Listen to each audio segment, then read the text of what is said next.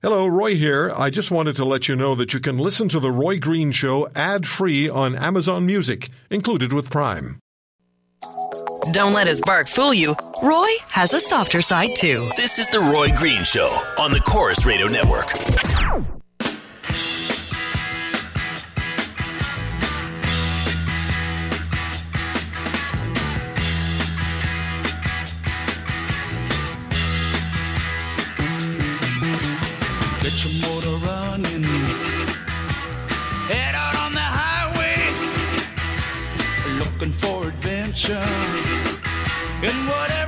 Interesting uh, email from uh, Mark to Roy at RoyGreenshow.com. What it looks like to me is that the opposition is not doing a good job establishing vulnerabilities in Justin Trudeau. Look at the NDP leader. He won't have a seat in Parliament until 2019. I think Justin's vulnerability is being a globalist who many times puts global issues ahead of Canadian issues. If the opposition focuses on needing to put Canada first, I think it might improve their status with Canadians. As for Harper, the only thing I blame him for is not realizing his time was up and giving the leadership to someone else. That's from Mark. Send your emails to roy at roygreenshow.com. Was it wrong to not re-elect Stephen Harper in 2015? And should Justin Trudeau go or stay in 19? That's going to be here before you know it. The election campaign will be starting already has. Uh, and there's going to be a lot of accusations flying back and forth. Sean is in Campbell River, British Columbia. Sean, thank you for the call, sir. Well, thank you for having me, Roy. Uh, I got to say, I, I'm amazed by your work ethic, man. You No. sound like you sound like Gus warmed over, but you're right there with the conversation. Yeah, yeah. I, I, I- I just love the. I love doing this. I can tell. That's why I listen to you every week. Thank you, sir. Uh, should Justin Trudeau go? Yes. Uh, I think we bought the commercial and we didn't get the product that we were promised. I'm a veteran, so you can understand how I feel. Well, you didn't get anything. You didn't. You you did not get. any- Why? do- Why do you get nothing and Omar Khadr gets ten and a half million bucks? Well, you know, you can see the lineup at the uh, next lottery. So, I mean, that's just one thing. And I think should the Conservatives have gotten back in? Absolutely. But they didn't because they didn't do what they were supposed to do, which was remove Harper. Uh, you know, Harper's was probably the biggest anchor that they had. If they had put in a new and dynamic and intelligent leader instead of the sheer mess that they have right now, uh, I think we would have been much further ahead. But That's a clever pun. well, uh, not half as good as Gumshot. Yeah, go. I'm, I'm, I'm keeping that one. Uh, but yeah, I mean, we we were sold a bill of goods on a on a reality TV show, and then after a little while, we discovered the reality TV show isn't that good. yeah, I'm not impressed with Mr. Scheer. Tell you the truth, I'm not. No, uh, I'm know, not. every time I see him in the House of Commons at uh, question period, that smarmy, smirky look on his face just makes me go, "We're ne- we're not getting anywhere." Well, he's not. He's not ready to actually talk to people. He's another guy who's ducking interviews. Um, frankly, ducking interviews. Uh, he was he was very happy to uh, to talk when he was running for the leadership of the of the Conservative Party. Now he's the leader. He doesn't want to face any difficult questions, and so he's he's unavailable. That's not exactly the kind of thing that's going to create anything in the way of, of positive feedback for you. And Mr. Singh's essentially been been been invisible. Well, and I mean, Mr. Singh's exactly the same thing. He's uh, he, there's a lot of of showmanship. There's a lot of look how good and how handsome and pretty I am.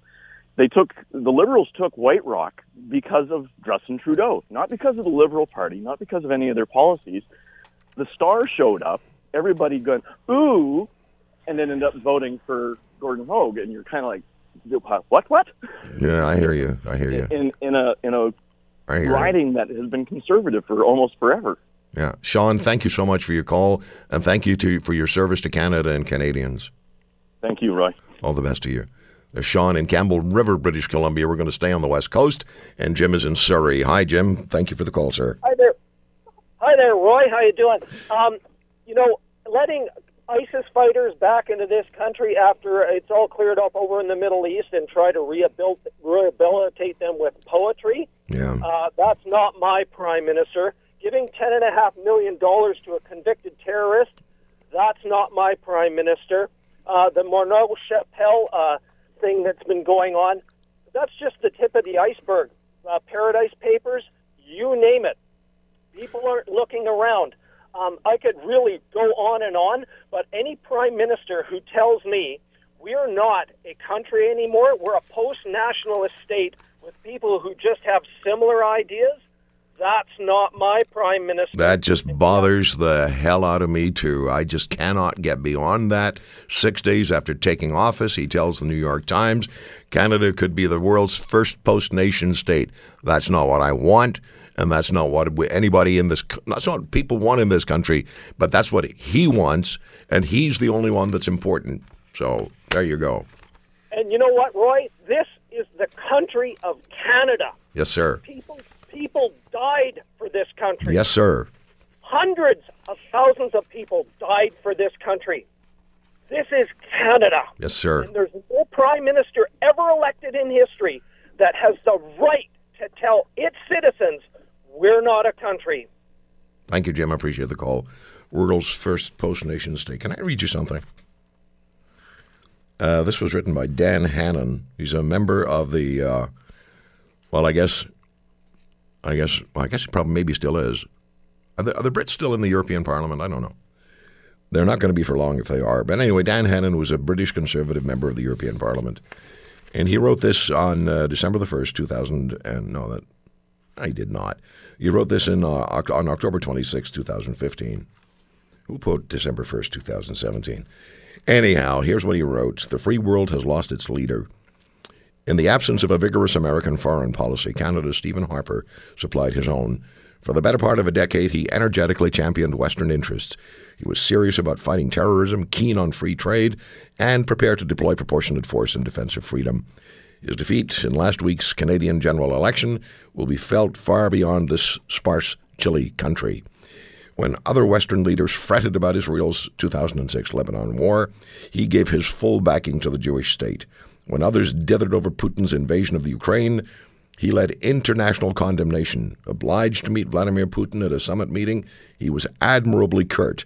I guess I'll shake your hand, but I only have one thing to say to you get out of Ukraine. Canada, like most countries, partly defines itself with reference to what isn't, but Harper was uncomplicatedly pro American and pro British. In his first overseas speech as Prime Minister, he told a London audience how glad he was that his was a common law Anglosphere nation. As a matter of historical fact, this might not seem especially radical, but my goodness, what a refreshing break from the line taken by previous Canadian leader, leaders, namely that their country was a happy multicult fusion of First Peoples and Acadians and Vietnamese boat people. Why did Harper lose so badly? The Canadian right got its second lowest share of the vote since 1968 and can't console itself with the thought that it was beaten by opponents whom it had dragged onto its own ground. Bill Clinton and Tony Blair had to meet their right wing rivals halfway on many policies. But Justin Trudeau, the new Canadian PM, is a debilitated Occupy protester, pro tax, anti business, pro pot, anti American. From an outsider's perspective, it seems mystifying. Canada was the best performing major economy in the world, the only G7 state to come through the downturn without a downturn. It's true that the recent drop in commodity prices caused a slowdown, but the big picture names remains positive. Taxes were falling more rapidly than at any time in the nation's history. Crime rates were at a record low. Illegal immigration had been curtailed, with the result that legal immigrants were grateful, patriotic, and usually happy to vote for the right. It won't do to argue that Canada is a natural liberal country. Conrad Black used to speak of his countrymen as English speaking Scandinavians. In fact, both Scandinavia and Canada went through a teenage socialist phase from the late 1960s to the late 1990s and then snapped out of it. Until Pierre Trudeau, the new PM's father, Canadian immigration policy was based on keeping combined provincial and federal taxes below the U.S. equivalent so as to compensate for the rougher climate. Before the goody two shoes, panty waist, demilitarized Canada of the 1970s, uh, Canadians were a famously tough people.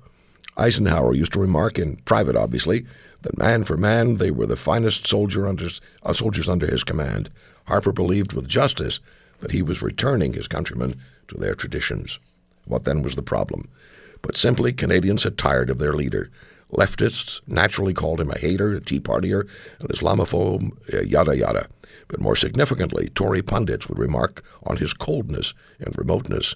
A typical column in the right of center National Post, the newspaper founded by Conrad Black, blamed the defeat on the nastiness of Tory politics under Harper, the mindless partisanship, the throttling back of backbench MPs.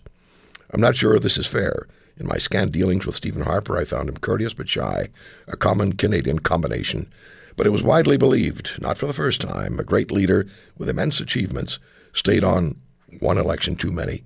It happened to Australia's John Howard, even to Britain's Margaret Thatcher.